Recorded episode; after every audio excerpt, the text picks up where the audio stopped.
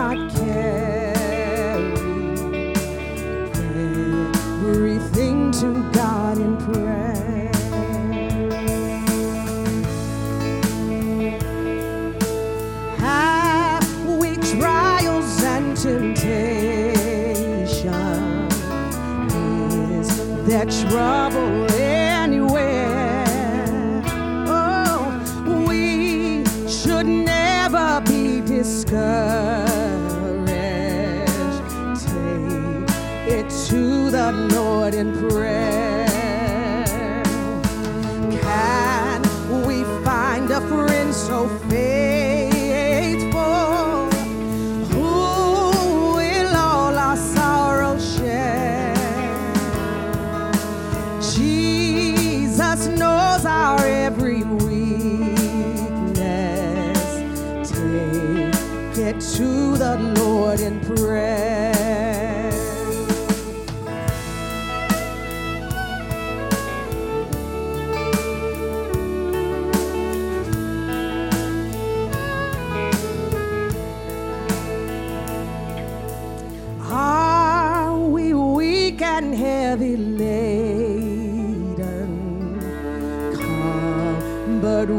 a load of care.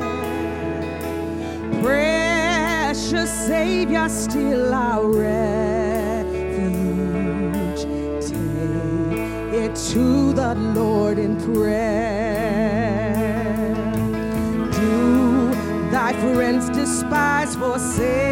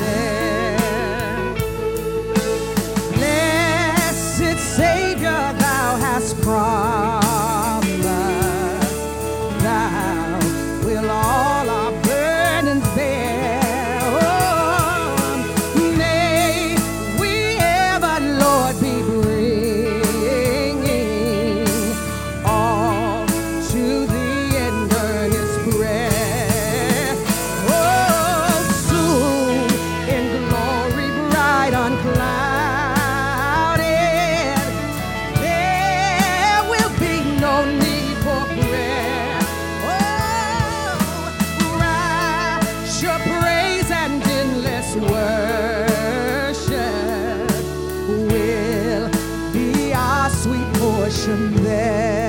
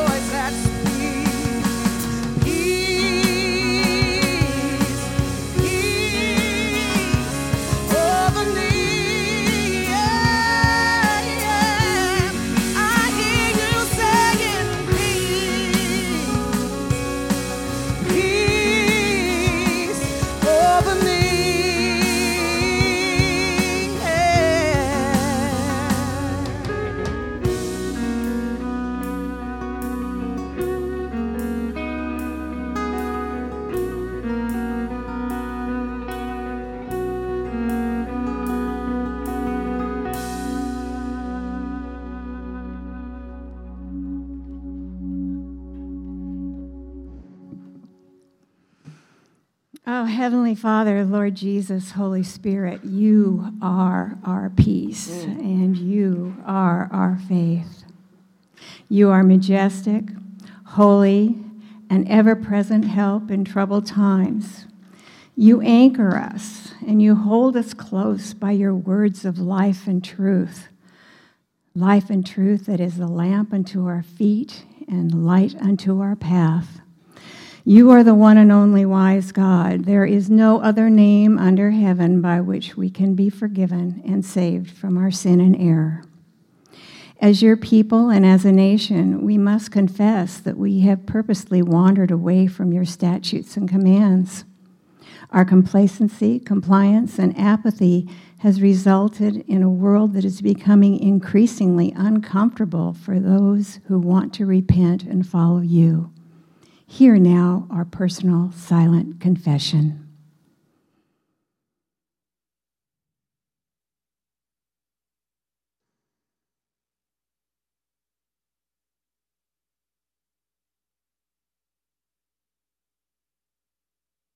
Thank you, Lord, that if we confess and repent of our sins, you will forgive us of our sins and cleanse us of all unrighteousness.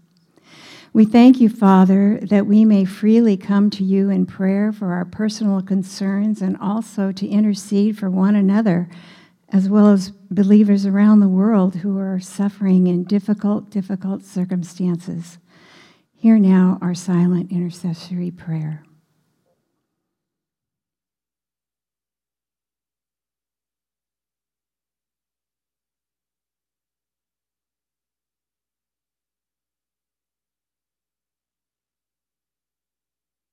Help us, Father God. Help us, Lord Jesus. Help us, Holy Spirit. For without you, we can do nothing of eternal value. May our minds and hearts be transformed to see the world through your eyes and your heart. May we be strengthened by your righteous right hand as we choose to live into the light and truth of your holy scripture. All honor, all glory to you our rock, our anchor, our stronghold, to whom we cling. Thy will be done in the holy name of Jesus Christ, our Lord. Amen. Well, good morning to La Jolla Community Church. For a moment, I'd like to draw your attention to the card you may have received when you entered. If you are new or if you have new contact information, we invite you to share uh, your information with us on the Connect card so that we can get a hold of you and let you know about the happenings of the church.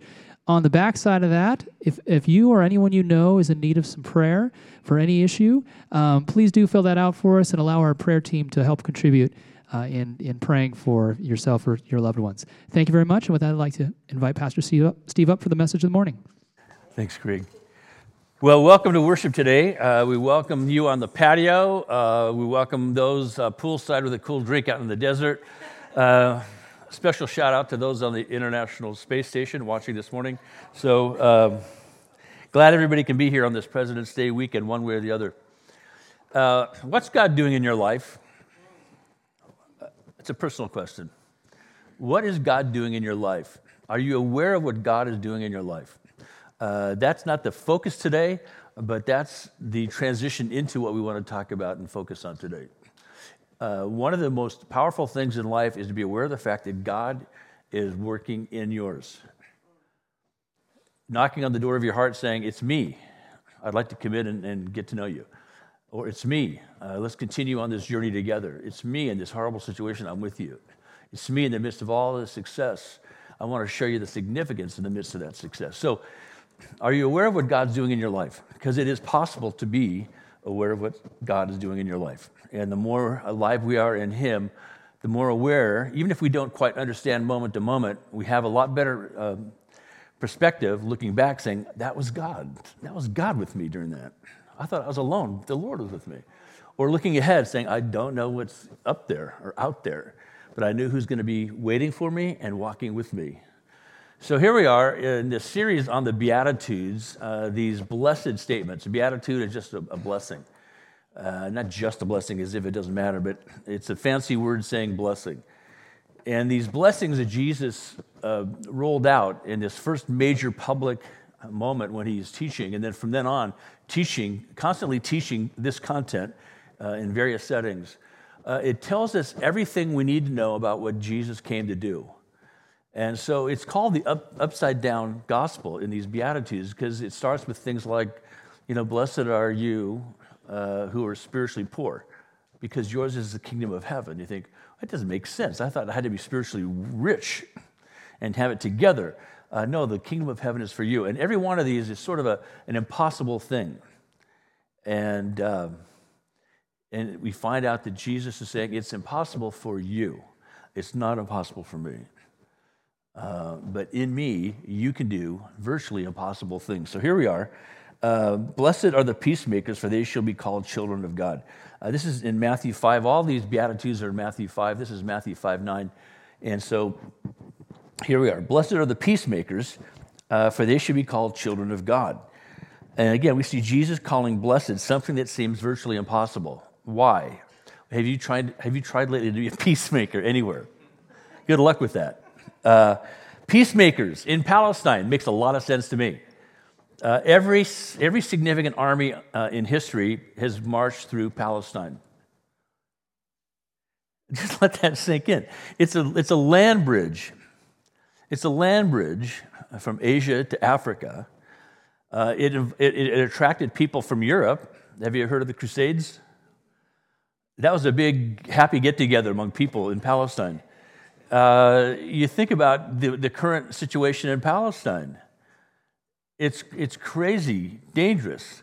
I find it kind of humorous, not that it's dangerous and crazy, but that the people living there are so used to it, they don't see it as crazy and dangerous. They, they, they're aware of the danger, but they live. And so the several times that Jan and I have been there, uh, four or five times in, in, in the Holy Land, and by the way, I was so confused. When people would talk about the Holy Land, I thought they were talking about like the Rockies or the High Sierra or someplace. And finally, somebody explained it to me. No, it's in Palestine. And so when you're in the Holy Land and the people there find out you're from California, Southern California, they go, "Oh no! How do you even? How do you? How do you get by there? How do you even dare to live there?" And you think, "What? Have you been there?" And you know the the drive-by shootings, the floods, the earthquakes, the fires. It's the most dangerous place. Uh, or the United States to them is dangerous. I, I, we were having uh, lunch in Jericho in this uh, new restaurant, and uh, I was talking to the guy who's all excited about his new restaurant. He's a Palestinian guy. And I said, Wow, this is fantastic. and he's talking. I said, You know, you have a, a phenomenal command of vernacular English and you, you, have, you, you, you grew up here, but you have this incredible American accent. He goes, Yeah, well, I used to live in Detroit. I said, You lived in Detroit? Yeah, I wanted to get out of here and, and see the world. And you, the world is not in Detroit, I can tell you that. But he said, Yeah, I ended up in Detroit. And uh, I said, What brought you back here? He goes, It was just too dangerous there, man. Like, you live in Jericho there's guys driving by right now in jeeps with guns and things, and people, you know, making sure everything is okay. You know, um, blessed are the peacemakers in Palestine. Uh, I have to admit, I prefer the alternative version of this verse Blessed are the cheesemakers. I find that a lot more approachable. Um, making cheese is so much easier than making peace. Uh, don't you agree? I mean, really, would you rather make cheese or make peace? Uh, uh, cheese, please. You know, that's, that's what I would go for. Because we all yearn for peace, but we often have to settle for hiding or appeasing, hoping to avoid conflict in this world. We yearn for peace. Every human heart yearns for peace. And it, becomes so distorted so quickly. Why is Russia in Ukraine right now? to help make peace for the people of Ukraine. Yeah, that's what I thought. I assumed that. I just wanted to get some clarity uh, from the people actually, you know, making that happen. We all yearn for peace, but we often settle for hiding or appeasing, hoping to avoid conflict. Keep your head down. Don't look anybody in the eye directly. Just kind of get through, and you'll avoid in, inevitable conflict and uncomfortable situations. Uh, I grew up in a family that didn't process conflict well. And as a, as a result, we lived in it. Because we didn't process conflict, conflict, we lived in it. We were immersed in it. How about your family?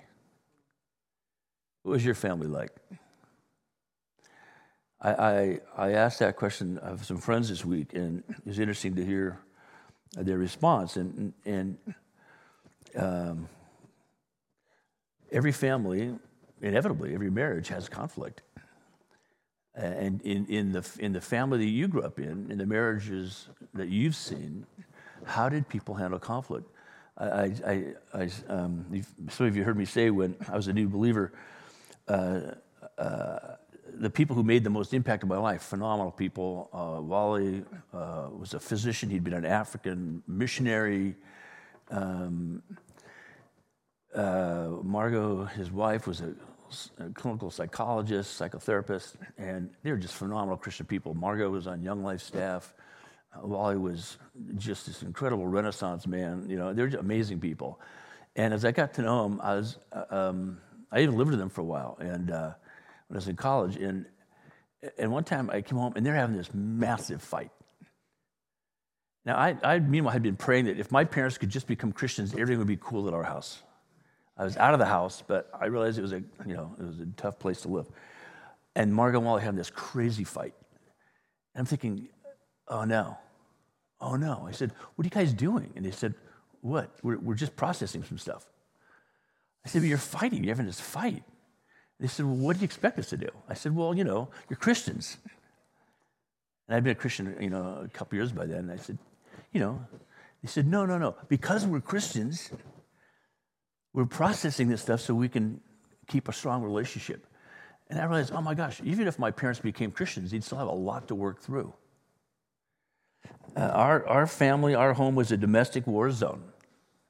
Uh, that's not an over exaggeration. Um, it was uh, wild. And peace in our house was an uneasy truce in between fights. Uh, it would go underground, but you could, sum, you could summon it at moment's notice. And the underlying conflict was never identified or resolved. Now, you could assume what the conflict was in some cases, um, but you didn't ever really get to, well, what is at stake here? What is this about? Because the stuff that it would be about were just triggers. They were just like, like a little match. Is it's not what it, it's not about the match. It's about all the conflagration that came out of that. What was that all about? Where did all that dry material come from that causes a small fire in California? I mean, one of the biggest fires we've had in California, somebody was having a gender reveal for their baby.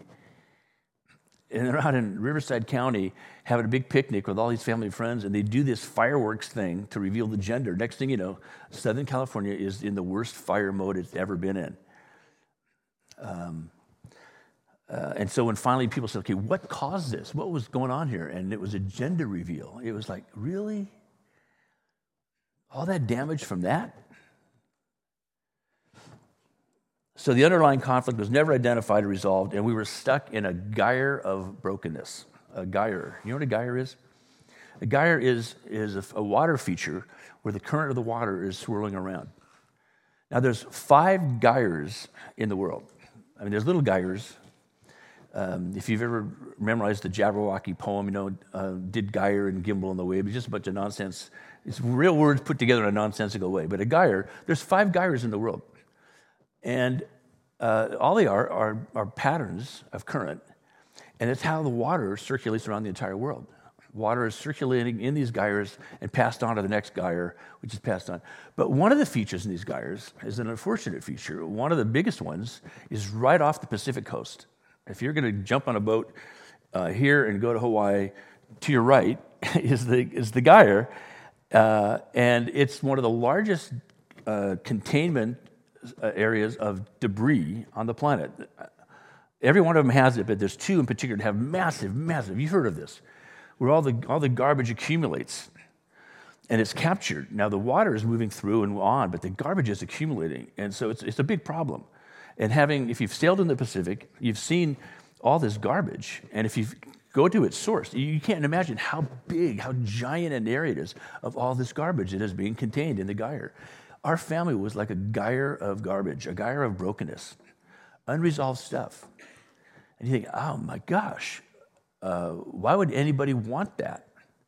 Well, we yearn for peace, but we often settle for hiding or appeasing, hoping to avoid conflict. I don't like conflict. How about you? Do you love conflict? Maybe, maybe you're the source of a lot of it. Maybe you do love it. We'll get to that in a minute. Uh, what was your, what's your response to conflict? What do you do? when you're in the midst of conflict? Do you trigger back into being a kid? Uh, do you have all kinds of coping skills? You say, hey, I, I know what to do here. First of all, is this my problem or not? And what, what can I do to participate in the resolution of this? Um, would you describe yourself as a peacemaker or a peacekeeper?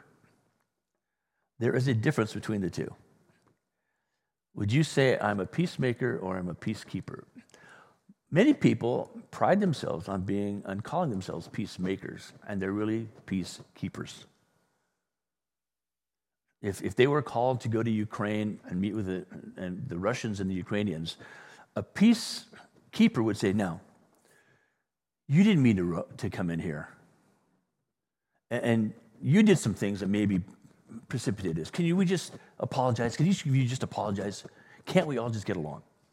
That's a peacekeeper. And I tried to be a peacekeeper for my parents. I'm the eldest of five kids, so I jump in there as a, as a kid and hey, hey, wait, you know, wait, what? Well, just can't we calm down and uh, put that down? You know, you know, stop doing that. And and I thought I was going to be a peacemaker. I didn't know what it was, but I was looking back. I, I think I thought I was going to be a peacemaker, but I was really just a peacekeeper, and it was completely and totally ineffective because I lacked authority, understanding, power to leverage any kind of participation in a process um, I was, you know, just a, a part of the collateral damage at that point. And of course, over time, my resentment grew because it was, I can't solve this. I can't fix this. And from a kid's perspective, you think this should be fixable and solvable. These are adults. And, and the things you see happening, you think, I don't, you know, when it escalates and escalates, you think, I just, this is not right. Even as a kid, you know, this is not right. This is scary and this is uncomfortable. And uh, as I got older, I just withdraw out of my room. I can't deal with it. I just withdraw. If it got really crazy, I'd call the police, or the neighbor would call the police. And eventually, I left home at 15. And um, it, it, just to, you know, um, just to get out of it. And uh, it was a crazy time. But it took me a while in life to understand that the stressful effects of living under constant conflict stay with you. They become part of your interior architecture, the way you cope. And you become unconsciously you know, shaped by it. And uh, you don't leave it at home, you take it with you without even knowing it. Can you relate to this at all? Uh, and, and, and the benign version of it, maybe you're sitting there saying, Gosh, I'm th- thankful I didn't grow up in that kind of family, but maybe the family you grew up in was not as crazy uh, on the surface, but looking back, you might say, why didn't we ever talk about anything? Why was it not okay to either disagree or have a conflict or to suggest there might be a solution to it? And, you know, if dad said it, that was it. Or if mom did it, that was the way it was going to happen. Or if the kid screamed loud enough, the kid always got the, you know, whatever the version was for you. Now that shaped you going into your workplace, all the other relationships you have. And we all want to then go into the next chapter, season of life saying, I'm going to make it so good. It's going to be so much better. That's why people get married. I know it can be better. Or people, many people choose to live together, which is a big mistake. Every problem, every, now I don't mean just morally and how, what the Bible says about that. I'm saying just every scientific study on living together says it undermines marriage. Why? Because when you live together, you're already assuming uh, you know, the, the defecation is going to hit the ventilation at some point, and I want to be ready. I want to see what I'm getting into. And you're, everybody's holding their breath, they're trying to make it work. And they, they kind of live a circumscribed life together because they don't want to mess it up. And then if they finally get married, they still live that circumscribed life, but now they're married. And so it actually undermines the marriage. It's a crazy thing. Uh, what's the point of that? Well, it's that we internalize this stuff and we operate out of it. And when it doesn't work, we, we go back to those patterns and those habits and those skills we think we have, and we just can't figure out why. And of course, what it says uh, to us is if I had just chosen a better person, or if I could just swap this person out, then I could get back to what I really need, what I really want.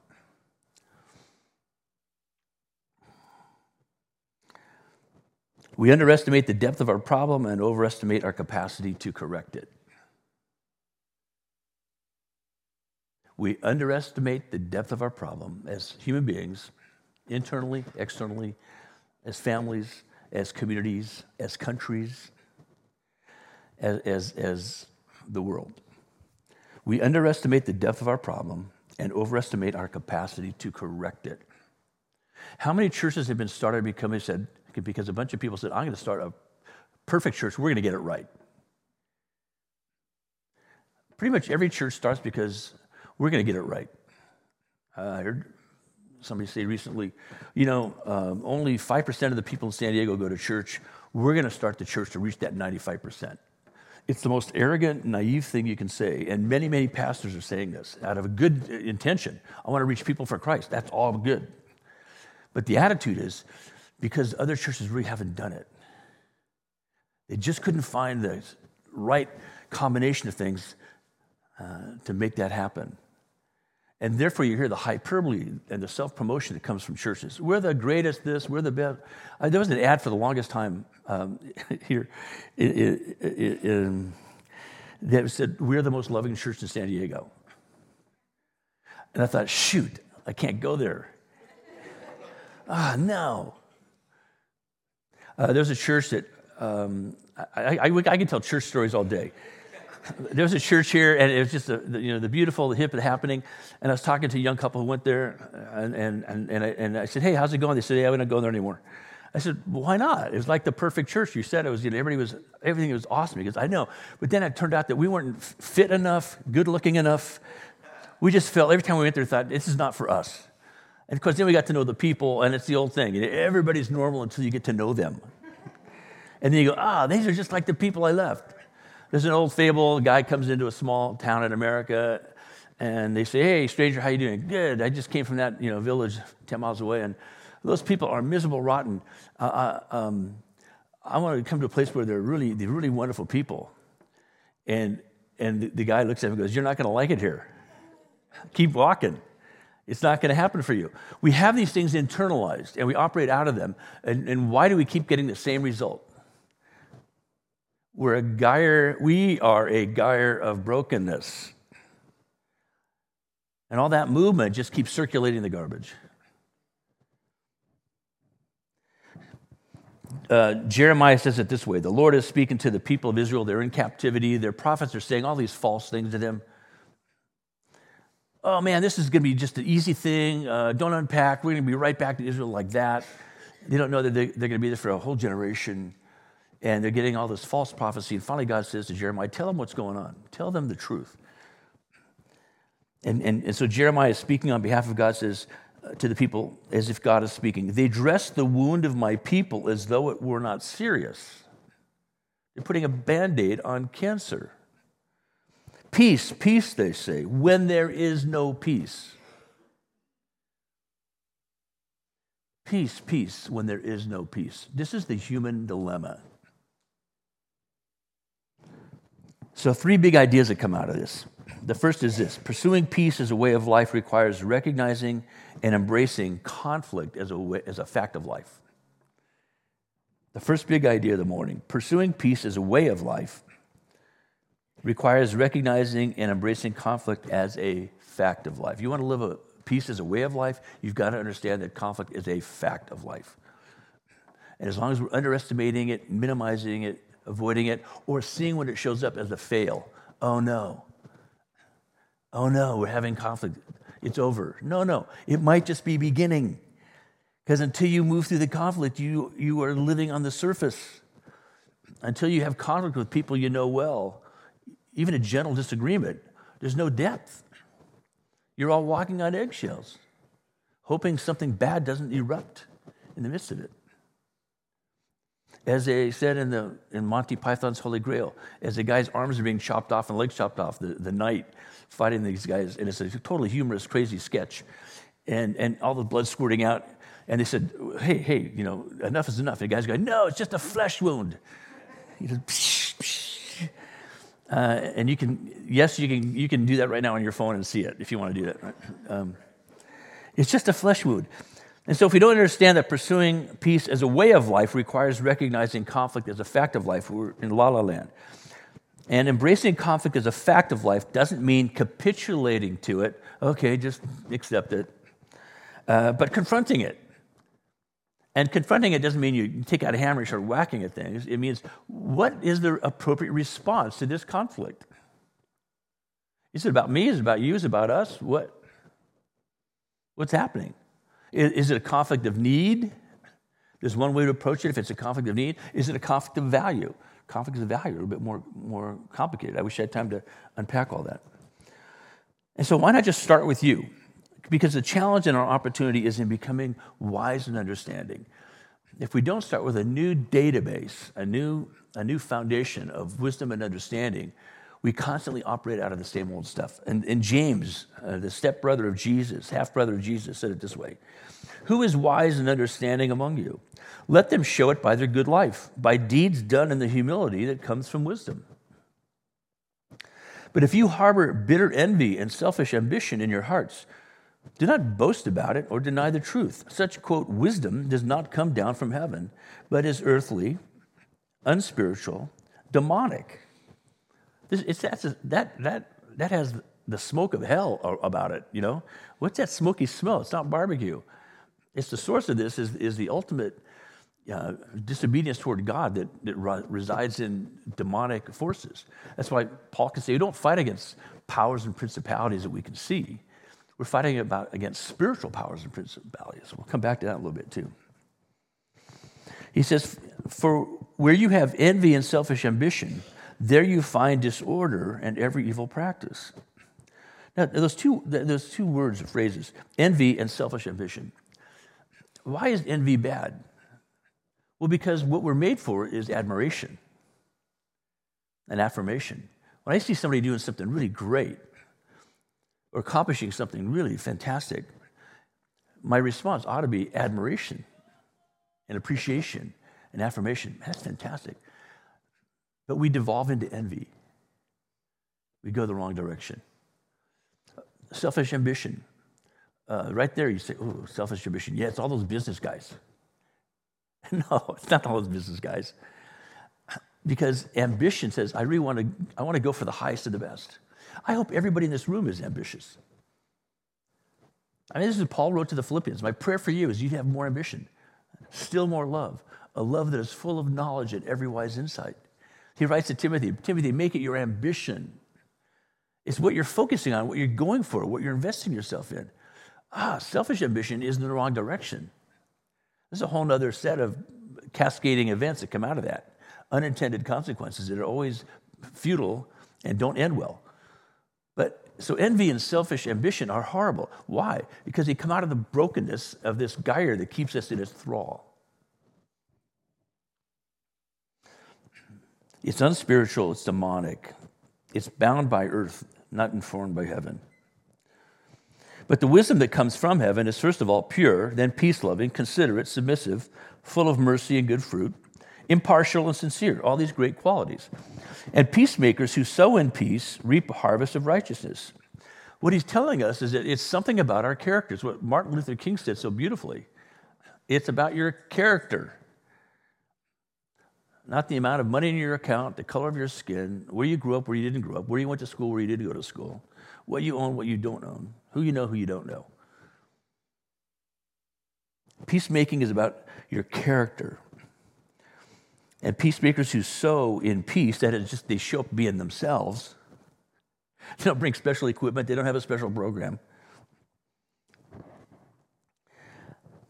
Reap a harvest of righteousness. What causes fights and quarrels among you? Well, they did something wrong. Uh uh-uh, uh, that's not it.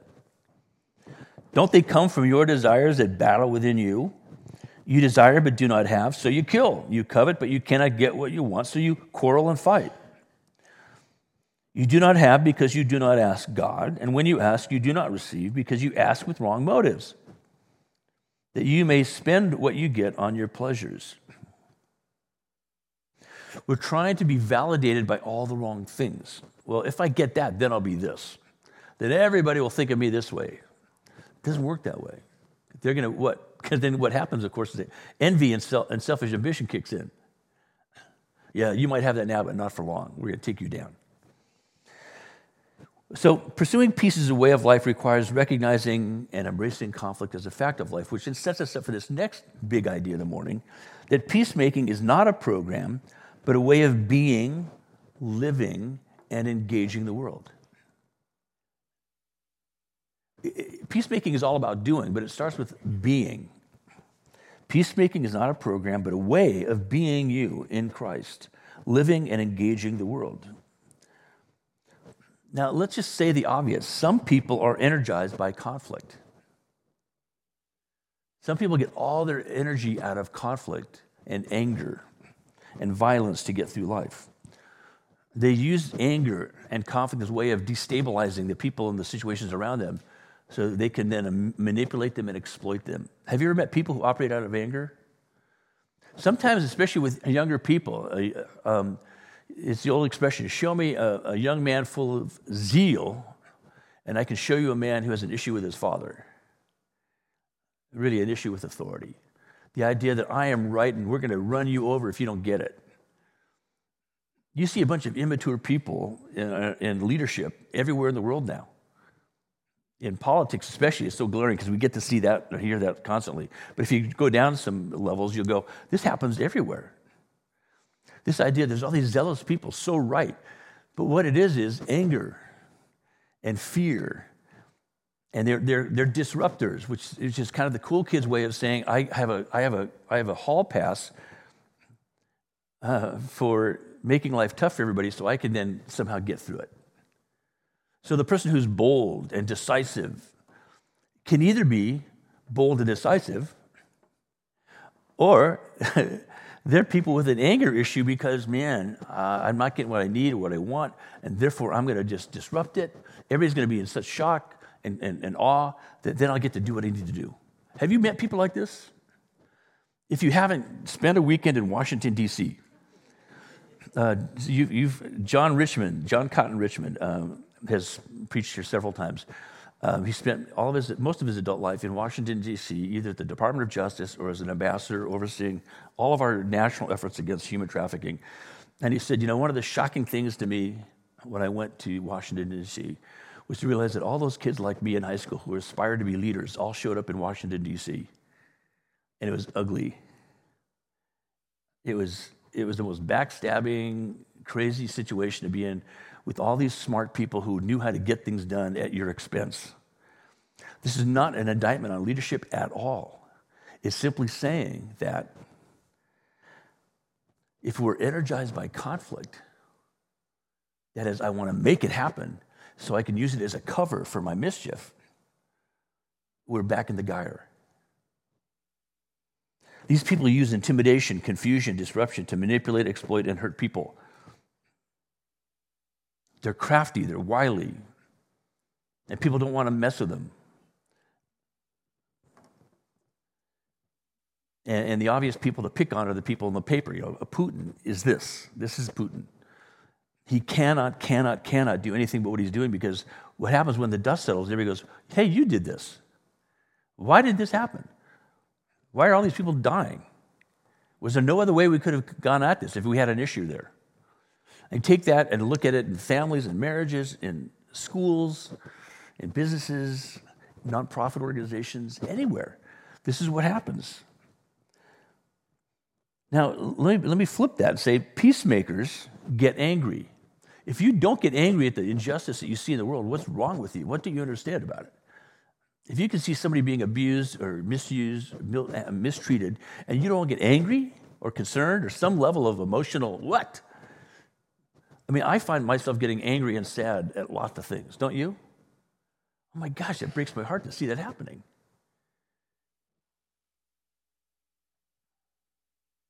Um, a friend of mine who's a former Navy SEAL, he, um, he decides to take a city bus here in San Diego. He's on the bus, and this big dude gets on with a small boy. And the big dude, uh, father apparently, or boyfriend of the mom, or something, is just harassing this kid, haranguing him. The kid can't do anything right. And the guys, you can see the, the, this big dude is intimidating the kid. And the kid's cowering, and, and my friend's watching. He's not liking it. He's not a big guy, but he knows how to deal with big guys. And the bus stops before he's going to get off, but this guy gets off, so this, my friend gets off the bus. I'm like, oh no, I, can't, oh, oh, I see where this is going. And he goes, no, it's not what you think. I didn't pound the guy. I just came up behind it, beside him, while the kid was doing something, and I put my hand under his armpit with a pressure point, and he was about six inches taller than me, and I just pushed it up so he's even taller than me. And I looked him in the eye and I said, Don't ever do that to that kid again. Because if I'm not there to see it, somebody else will be, and they're not going to like it. Don't mistreat that kid. Do we understand that? Guy goes, Yeah, yeah, okay. I just know you're having a bad day, and I know you won't do that again. If it doesn't make you angry or sad, what is wrong with you? However, peacemakers are not energized by conflict, and they don't use anger as a cover for mischief. Peacemakers get angry, but they're energized by God's redemptive love and reconciliation. They're energized to say, okay, I'm, I'm, I'm, I'm, I'm mad and I'm sad. How can I help? How can I go where those kids are and get them out of that horrible situation? How can I go where those people are in my neighborhood, in my community, or across the, the world and say, what could I possibly do? See, peacemakers don't call themselves peacemakers. They simply help people find peace for a better life. They're constructive, they're resilient, they're resourceful. What could I do? Who do I know? What effort could I join? See, it's not just a program, it's a way of being and engaging the world that might result in programs, but it's really about you being you in Christ. The Apostle Paul said it this way in his letter to the Galatians uh, Do not be deceived, God cannot be mocked. A man, a person reaps what they sow. Whoever sows to please their flesh, from the flesh will reap destruction. Whoever sows to please the Spirit, from the Spirit will reap eternal life.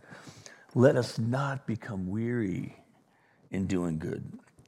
For at the proper time we will reap a harvest if we do not give up. Why would, if goodness is its own reward, why would we get weary being good? Because at some point you realize there's a lot of people who are free riding on your goodness. They're expecting you to be good, you to, you to be giving, you to be serving. And it can discourage you. You go, ah, man, uh, okay. Or you're weary in doing good because your life is out of balance, you're out of whack. You're have to save the world, and you know what? We cannot save the world. The world is God's to save. And as long as you think you're going to save the world, you're going to be ticked off that people aren't cooperating. You'll be weary in your goodness, and you become cynical, and you become a slacker. You say, hey, it's not my deal. You know. It's like that old song that said, I'd love to change the world, but it's just so hard to do. So I'll leave it up to you.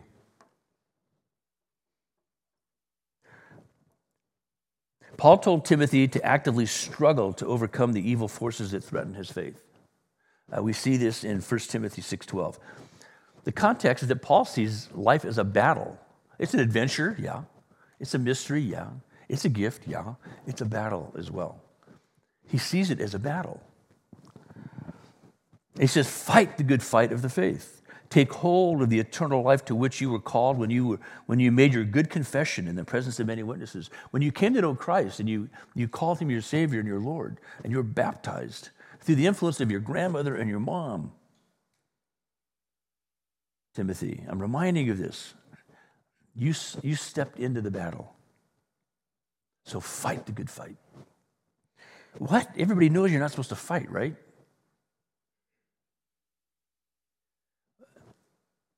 What if we had a big bullying problem here? and the kids were telling Connie every week, oh man, I was bullied again at school. Would we go down and ask the school to make a rule about bullying? Uh, no, they already have those rules. What we do is teach kids how to box. We teach kids how to defend themselves. Not that they would immediately start every, every conflict with, with violence, they know how to fight the good fight. They'd have the confidence to say, you know, I'm, no, I'm not going to do that, and I'd like you to leave me alone. Think about that. It's not violence breeding violence. It's saying, how can we help people construct an understanding of who they are that they can be so present to God and so confident in the fact that goodness is even worth suffering for, that they can, in the most appropriate way possible, confront evil, confront bullying, confront whatever, because they know there's, they, they can defend themselves or they can defend somebody else. But they don't lead with, a, I'm going to beat you up if you don't do that. Does that make sense to you? Does that sound uncomfortable to you? How do you fight the good fight? Most people fight the good fight by not fighting. And they walk on and they go, It'll, ah, it's not my thing. Christians do this. We're the most generous people in the country, and so we send checks. That's the awesome thing to do. Follow up the check with your presence. See, there's good fighting, there's bad fighting. Are you fighting for your marriage? Are you fighting for your kids? If not, what don't you understand about your marriage or your kids? There are some good fights to be had. Like if I love somebody, I can say, hey, this is really bumming me out. Can we talk about it? That's an act of love. That's, that's a fight thing, because fighting says, no more. I can't do this. And then what can I do? I'm not going to now intimidate, bully back. What I'm going to say is, out of the strength that God gives me, what can I do to step up and say, can we process this in a different way than we've been doing? I tried to do that when I was a little kid with my family. I was too little, and even as I got older, it didn't work. But as an adult, you can come back and say, hey, can we process some of the stuff that we went through? And, and that's, there, there's some power in that. Everybody fights for something. We fight with words and weapons, high volume and hard silence. For Paul, the good fight is a positive metaphor for pursuing and prevailing in righteousness. Fight the good fight. Don't run away. If you just give evil more room to expand, don't be belligerent. Don't make everything a big, okay, man, we're going to fight. Just make it as a, hey, you know what? Uh, no, you can't do that to that child anymore. Well, I'll kill you, man. You might kill me, but there'll be another guy behind me who's to say, you can't do that to that kid. And so we redirect people's violence and, and reposition it to something else. Sometimes that doesn't work. So fighting the good fight isn't hurting or wounding, killing, intimidating, or controlling other people, not threatening them into righteousness. You can't threaten somebody into righteousness. You can get cooperation, but you will not get righteousness. Fighting the good fight is contending with sacrificial love by the power of Jesus. Was Jesus intimidated by the Romans? No, he was not. Was he intimidated by the high priest's minions? No, he was not. Was he intimidated by the crowds jeering at him? No, he was not. Was he intimidated by Herod or Pilate? No, he was not.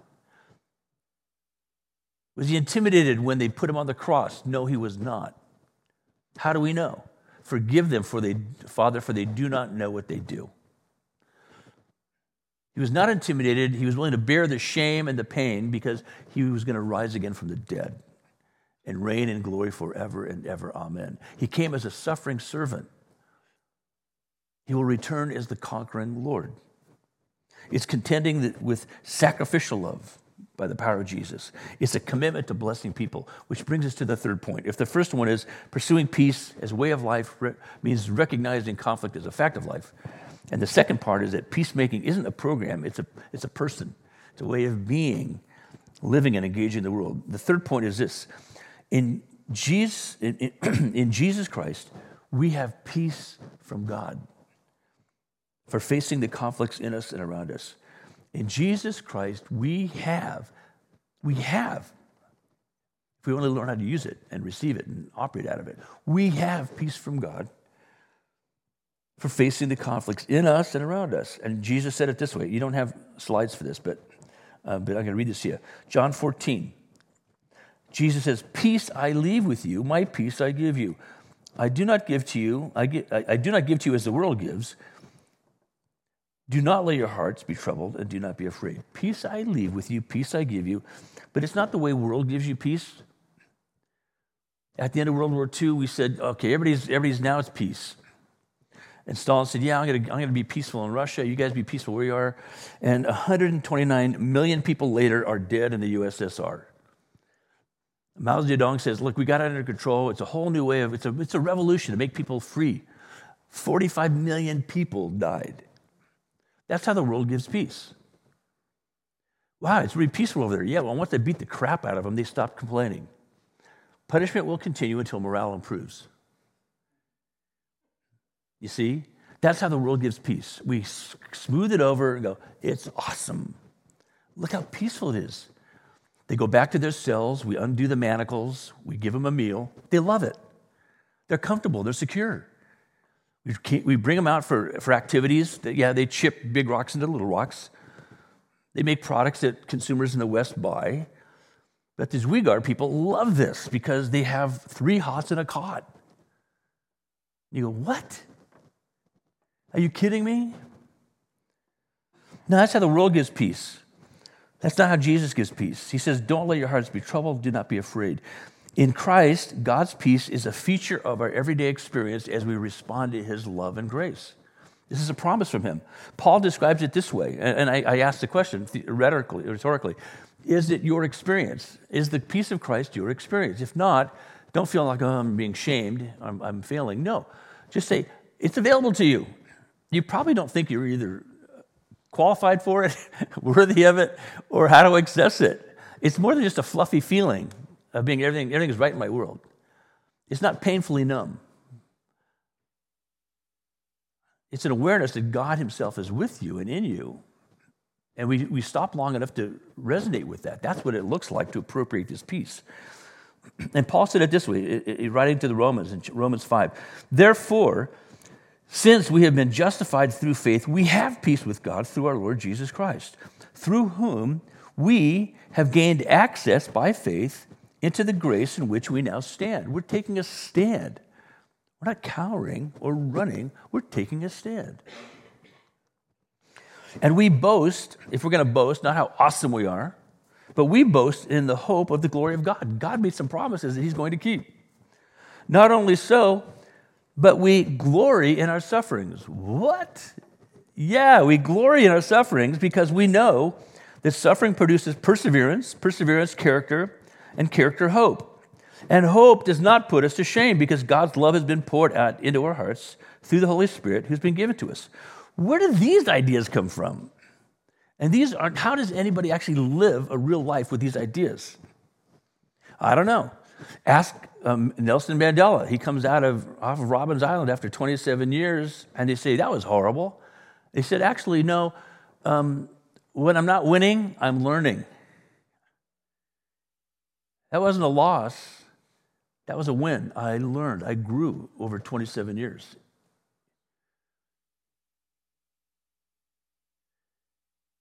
Jalen Hurts walks off the field and somebody says, Wow, how's it feel to lose? He goes, I didn't lose, I learned. When I don't win, I learn. What Paul is saying here is, You have won. Everything that God has is yours. And even when it looks like it's not working, it's working. Here's, here's what it looks like to learn suffering produces perseverance, perseverance, character, and character, hope. Really? That's learning? That's part of the win? Uh huh, that's part of the win. That's the power, the enduring, unassailable power of the peace of God that allows us to be people of his peace, therefore, peacemakers, not peacekeepers. Peacemakers embrace God's truth, love, and grace because Righteousness is actually empathy plus justice. You hear the chanting, no justice, no peace. It's just a half truth. That is a, either half truth or half lie. No justice, no peace, wrong. Because if you if it's just no justice, no peace, you get another dictator. Bad guys swapping out bad guys. What, what righteousness is, is justice and empathy. No empathy, no peace. Because if you don't have empathy, you don't care about people. If you just have justice, you just want to get your version of it, your share of it. And the rest of them, to heck with them. Powerful, powerful concept theologically is that righteousness is God's empathy for God so loved the world, and justice that He gave His only Son to be an atoning sacrifice for our sin. You see the power of this? And out of that comes peace. And what is peace? It's the shalom of God, the right alignment with God's purposes, under God's authority, in a world that is a brokenness, uh, a gyre of brokenness. And so let's remember that people aren't our real enemy. Satan is the enemy of all mankind. And Jesus Christ has decisively defeated him on the cross and offers his peace to everyone. Jesus, Prince of Peace, calls us to pray for ourselves and also for our enemies and our adversaries. Now, if, if Jesus' peace from, is from God is how we face conflict in and around us, we have to make one final observation on this. Peacemaking risks persecution. Let me say it more softly. Peacemaking risks pushback. That's why peacemaking is not running around and getting into other people's business, telling them what they should do. That's, that's peacekeepers do that. Peacemakers bring in the moral authority of God, the empathy of God, the justice of God in every situation. And through words and deeds, um, they make it known that there's an alternative to the chaos that people are trapped in. Some people, remember we said earlier, love the chaos. That's how they get what they want to get done done. And that's why persecution is a feature. And we'll talk about that next week. Uh, the last two parts of, the, of this series on the Beatitudes, two, two comments, either two different ones. There's either eight or nine Beatitudes. But we're going to take the eighth and the ninth as one because they both talk about persecution. Because peacemakers have to be ready for the fact that it's not my program. How do we, why do we know this? Because Jesus said, If they persecuted me, they will persecute you also. If they obeyed my teaching, they will obey yours also. So let me leave you with this. I love this prayer from uh, attributed to Francis of Assisi Lord, make me a channel of your peace. Where there is hatred, let me bring your love. Where there is injury, your pardon, Lord. And where there's doubt, true faith in you. Make me a channel of your peace. Where there's despair in life, let me bring hope. Where there is darkness, only light. And where there's sadness, ever joy. O Master, grant that I may never seek so much to be consoled as to console, to be understood as to understand, to be loved as to love with all my soul. Make me a channel of your peace. It is in pardoning that we are pardoned, in giving of ourselves that we receive, and in dying that we're born to eternal life. Blessed are the peacemakers, for they shall what? They shall be called children of God. That's who we are in Christ, and that's what we do in Christ. So, Lord Jesus, that's our prayer that we can actually be what you've created us to be, and we can actually do what you've created us to do. That is to be your beloved children, uh, doing your will out of the righteousness that you are forming in us through the Holy Spirit, through your word through the encouraging words and the mentorship, uh, coaching of your people. Lord, we want to be blessed to be a blessing. We want to not only experience your peace, but release it wherever we go. We want to give it as a gift with, with no conditions. So, Lord, that's our prayer, our hope, that we would not just be peacekeepers satisfied to maintain the status quo or avoid real conflict, but that we would be peacemakers willing to walk with you, no matter how scary it looks, or how easy it might feel. We simply want to be your people, living out of your shalom now and forever. And so we pray this in your high and holy name. In the name of Jesus, amen. Well, let's wrap up our worship time. Uh, we, we do that with a type of offering. If you want to give something to support the church, we definitely need that and appreciate that. But this is not that kind of offering. Uh, you can contribute. There's a little box there. You can send us uh, whatever contributions. Um, what this is, is for you to say, Lord, here I am. What do you want to do with this message, this music, these words, these prayers this morning in my life? Where are you that, that God can meet you where you are? Where do you sense you need to go that He can help you get there? That's what we're going to do in this time of offering. So let's wrap up our worship by offering ourselves to Him.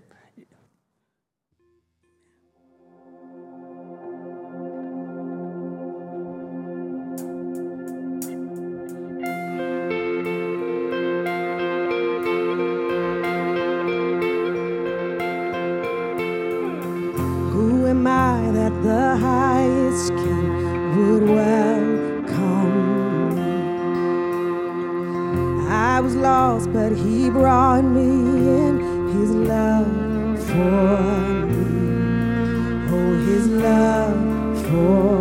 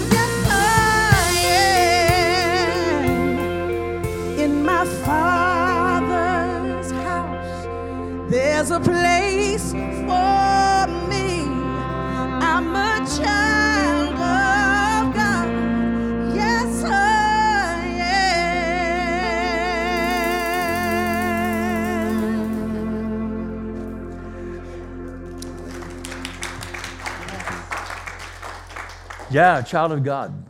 A child of God. And a child of God that God is raising up as beloved sons and daughters by faith into full maturity, into our fullest capacities. It's not to keep us as little children, it's to raise us up uh, and to fully develop people uh, who are fighting the good fight with gentleness, love, and respect, with confidence in the rightness of God's goodness and justice, uh, understanding that the power of His peace compels us to do that. If we can pray for you about anything that's concerning you or people that you care about, go right out around the corner uh, to that prayer garden, and, and, there'll be people who will pray with you. Uh, get something to eat and drink. Um, spend some time just talking to people and introduce yourself to somebody and say hello. Now, may the Lord bless you and keep you.